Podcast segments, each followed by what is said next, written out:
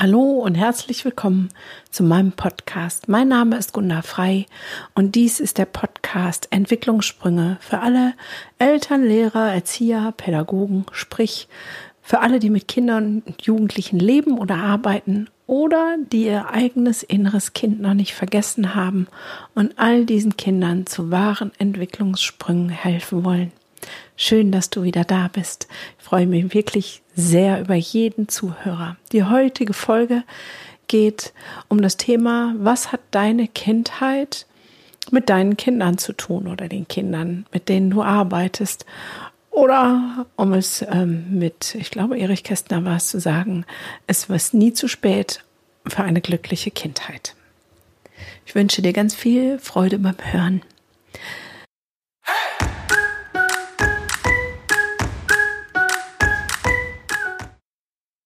Was hat unsere Kindheit mit den Kindern zu tun, mit denen wir leben oder arbeiten? Nun, ich bin Kinder- und Jugendlichen Psychotherapeutin und ich arbeite mit Kindern und Jugendlichen. Und ich merke, wie jeden Tag mehr mein Schwerpunkt sich verschiebt, weil es immer offensichtlicher wird, dass nicht die Kinder das Problem haben, nicht andersrum, dass die Kinder nicht das Problem sind, sondern sie haben ein Problem, nämlich meistens mit uns. Ich ähm, habe vermehrt jetzt gerade diese Woche Gespräche mit Erwachsenen geführt, wo einfach Mütter und auch Erzieher an ihre Grenzen kommen und sagen, hier, da komme ich nicht weiter. Ich weiß es nicht. Ich fühle mich selber verletzt und gekränkt. Ich merke, dass ich in Emotionen komme, in die ich gar nicht kommen möchte, was weitreichende Auswirkungen hat auf mein Leben mit den Kindern, mit denen ich lebe oder arbeite, was ich gar nicht möchte. Und ich verstehe die Zusammenhänge nicht. Und dann sprechen wir ein bisschen und meistens sind die Zusammenhänge ganz schnell klar. Da ist ähm, die Frau, die an Depressionen leidet und sagt, ich weiß nicht, wie ich das mit meinen Kindern hinkriegen soll und auch in Therapie ist. Und ich sage, ja, was hat denn Ihrer Therapeut schon rausgefunden, woher die Depressionen kommen? Und dann sagt sie, nee, der sagt, das ist egal, woher die kommen. Hauptsache, wir ändern jetzt was. Ich sage, ja, was ändern Sie denn? Ja, Lösung hat er irgendwie nicht. Dann schäme ich mich ein bisschen fremd für meinen Kollegen und dann lege ich los und frage nach. Und rausgekommen ist, dass ähm, diese Frau innerhalb ihrer Ursprungsfamilie die Verantwortung übernommen hat. Die Mutter hatte früher einen Schlagfall, ähm, der Vater war nie da, es gab noch eine ältere ähm, Tochter, also eine ältere Schwester. Und irgendwie hat sie als Mädchen die emotionale Verantwortung ähm, übernommen für die Familie, für die Mutter, die durch den Schlaganfall stark beeinträchtigt war, für den Vater, der nie da war und für die größere Schwester. Das heißt, wenn wir systemisch denken, dann gibt es klare Rollen. Da sind Vater und Mutter auf einer Ebene und darunter sind die Kinder und es gibt sozusagen eine Weisungsbefugnis von oben nach unten, aber auch eine Fürsorgspflicht von oben nach unten. Die Eltern sind zuständig für das leibliche, psychische und physische Wohl und auch für das emotionale Wohl ihrer Kinder zu sorgen. Und wenn diese Frau in ihrer Kindheit jetzt nicht nur partnerschaftlich, das passiert leider auch ganz oft, für einen Elternteil da war, sondern im Prinzip für das ganze Familiensystem da war, dann ist sie bildlich sozusagen zur Mutter von ihren eigenen Eltern geworden. Und das ist eine krasse, krasse, krasse Überforderung. Und natürlich sagt das System dann irgendwann immer, das war mir zu heftig all die Zeit und deswegen entwickelt sie Depressionen, was jetzt natürlich Schwierigkeiten macht im Umgang mit eigenen Kindern. Da ist die andere Mutter, die ähm, sozusagen, wo ihr Sohn mit ähm, einem großen Knall ausgezogen ist und sie unendlich leidet und sich fragt, was sie falsch gemacht hat und ähm, für mich geht es gar nicht so sehr um falsch zu machen, was wer hat was falsch gemacht in Form von Schuld, sondern zu erkennen, was habe ich denn selber für einen Anteil daran. Und dann wird es offensichtlich, dass dieser Funktionsmodus, sie hat in ihrer Ursprungsfamilie gelernt, ähm, zu funktionieren, weil ihr Vater dominant war und äh, sozusagen auf Funktionen Nieren bestanden hat und sie hat ähm, auch dort ausgeglichen und sie hat ein anderes System entwickelt, nicht das der Depression, sondern ihr System hat entwickelt, ähm, für alle anderen immer da sein, um sozusagen gut zu funktionieren, alles zu machen, um dann die Anerkennung zum Papa zu bekommen. Und hat dann leider aber dieses Funktionieren auch ihrem Sohn übertragen und ihm damit nicht den Freiraum gegeben, ähm, Selbstverantwortung zu übernehmen und sich selber sozusagen seinen Platz zu erarbeiten. Und er hatte keine andere Chance, als mit einem Knall zu gehen, damit sie aufhört, diese Überfunktion weiterzumachen. Und so könnte ich jetzt unendliche Geschichten erzählen oder von dem Pflegekind, was bei mir ist. Und ich denke nur, eigentlich muss ich mit dem Bezugssystem arbeiten, weil das Kind ist ein Produkt dessen, was schon alles falsch gelaufen ist. Und ähm, jetzt soll die Therapeutin mit einmal einen Termin der Woche das richten, was nicht funktioniert, weil das System genauso verdreht ist wie vorher. Das heißt, es geht darum, das System zu ändern. Es geht darum zu erkennen, was meine Geschichte, mein Sein mit dem zu tun hat, wie meine Kinder sind. Weil Kinder spiegeln uns wie kein anderer. Kinder ähm, signalisieren uns auf ihre Art und Weise, hey, guck mal, da ist irgendwie was falsch. Ähm, Robert Betz sagt, es gibt die Engel, die uns geschickt werden und die Arschengel. Die Arschengel sind die, wo wir das Lernen erstmal nicht haben wollen, wo es uns schwer fällt, es anzunehmen und sagen, boah. Aber es sind eigentlich die, die uns am meisten bringen, die uns am tiefsten und am weitesten bringen. Also wäre die herausfordernde Frage, welches System hast du in deiner Kindheit angenommen? Und auch da gibt es kein falsch und kein richtig. Ich habe das an anderer Stelle schon mal gesagt und ich sage es hier nochmal. Ähm, wir haben ein Betriebssystem. Das Betriebssystem wird konfiguriert durch unsere Eltern, dass wir erstmal das aufnehmen, die ersten sechs Jahre als Schwingung, was unsere Eltern machen und übernehmen das automatisch. Und danach wird es fein kon konfiguriert nach unseren Grundbedürfnissen. Die Grundbedürfnisse sind Bindung, ähm, Kontrolle und Orientierung, Lustgewinn und, Lustvermeidung und Selbstwerterhöhung. Und in der Suche, diese ähm, Bedürfnisse befriedet zu haben, gehen wir auf unsere Eltern, auf unser Familiensystem ein. Und unser höchstes Ziel ist, diese Bedürfnisse befriedet zu bekommen. Und indem, dass wir die so gerne befriedet haben möchten, ähm, gehen wir Kompromisse ein. Und die sind in der Kindheit gut und richtig. Das heißt, wir möchten unbedingt diese Bindung und das Geliebtsein haben. Und wenn wir das bekommen, wenn unsere Eltern uns das Signal geben, du funktionierst gut, also du machst deinen Job und dann kriege ich die Liebe, dann werde ich ein Funktionsmodell entwickeln und werde sozusagen auf Funktionieren programmiert. Wenn ich diese Liebe bekomme, wenn ich besonders fürsorglich bin, dann werde ich auf Fürsorge programmiert. Wenn ich diese Liebe bekomme, wenn ich ähm, besonders ehrgeizig und fleißig bin, dann werde ich auf Perfektionismus programmiert. Deswegen lohnt es sich, genau hinzugucken, weil das, was bei dir programmiert ist, wirst du automatisch auf die Kinder, mit denen du lebst oder arbeitest, übertragen. Du wirst entweder deinen Standard, deine Erwartung an Perfektionismus, an Funktionieren, an Fürsorge auf die anderen übertragen, weil es für dich so selbstverständlich ist, sagen, das müssen die auch, das müssen die auch können, das ähm, müssen die auch machen. Dadurch setzt du den Erwartungsdruck sehr hoch und ähm, gibst deinem, dem Kind nicht die freie Entfaltungsmöglichkeit, sich seiner Fähigkeiten und Begabungen gemäß zu entwickeln, ähm, weil sie gar nicht entdeckt, äh, entdecken kann. Ähm, das ist die eine Schiene.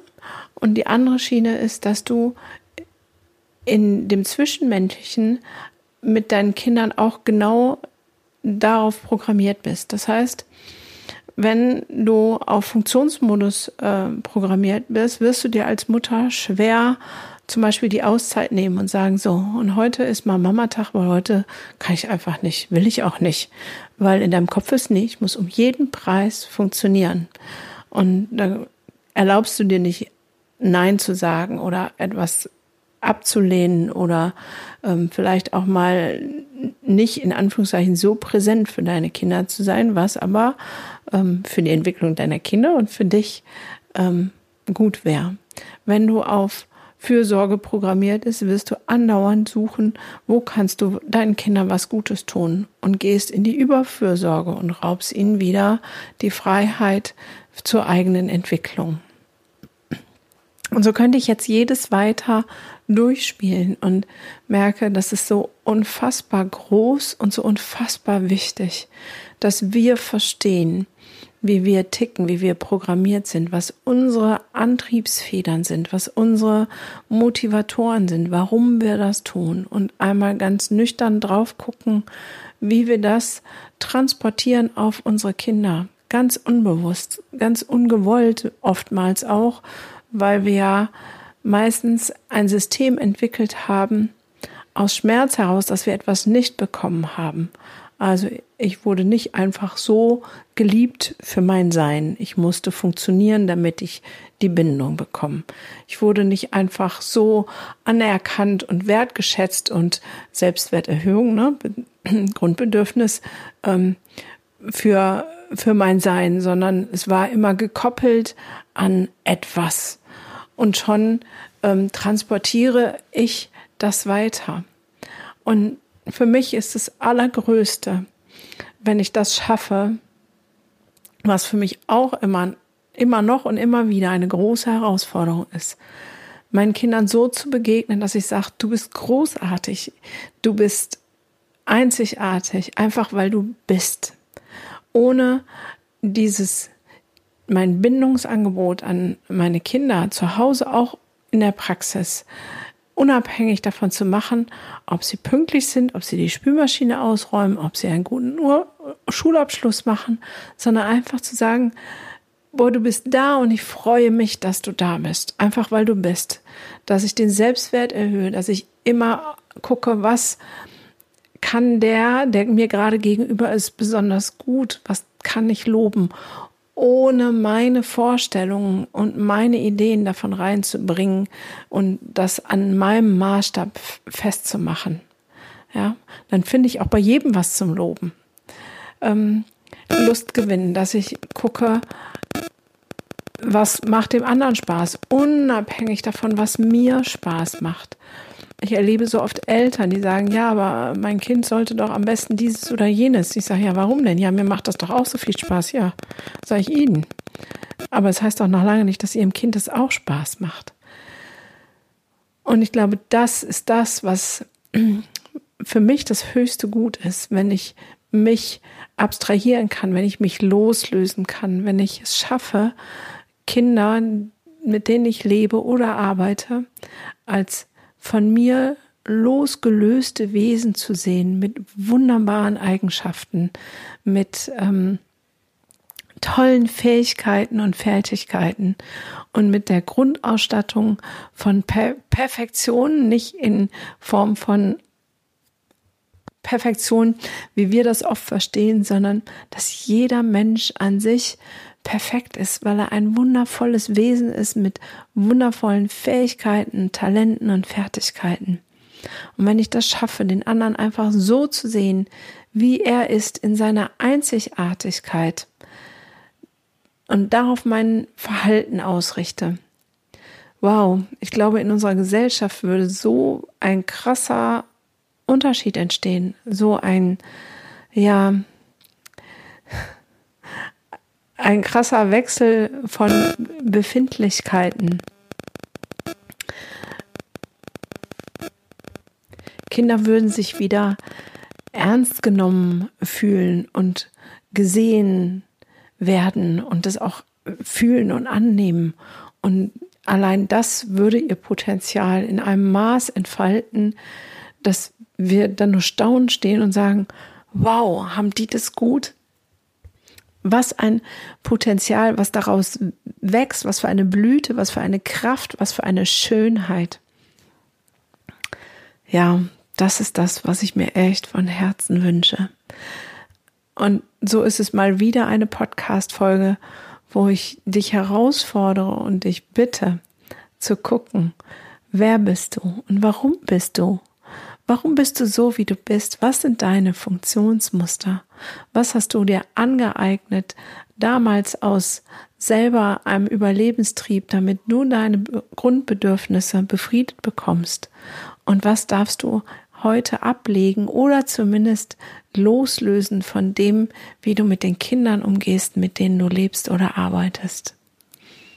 Ich wünsche dir von Herzen dazu viel Weisheit, Einsicht und Liebe für dich selbst, weil auch du bist wunderbar und großartig und du hast alles, was du brauchst in dir und du darfst dich lösen von Mustern, die damals dienlich waren, weil du inzwischen erwachsen bist und die jetzt nicht mehr brauchst und sie vielleicht sogar hinderlich sind.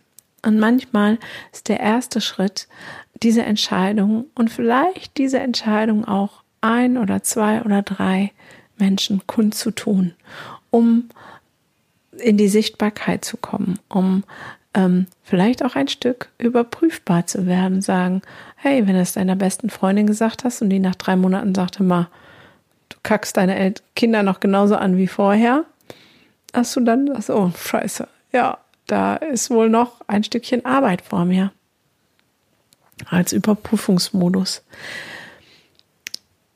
Sei mutig, Sei von Herzen mutig, weil das, was du erntest, ist ähm, Liebe und Großartigkeit. Und da bin ich mir von ganzem Herzen sicher. Und wenn du Impulse brauchst, Impulse für dich, um was zu ändern, Impulse für deine Kinder, ähm, sei herzlich willkommen bei der Bildungsevolution. Am 13.10.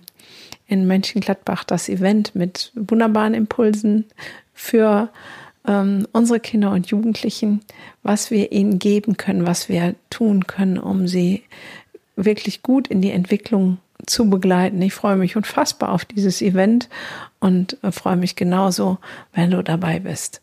Und ansonsten, wenn du nicht dabei sein kannst, hören wir uns bei der nächsten Podcast-Folge.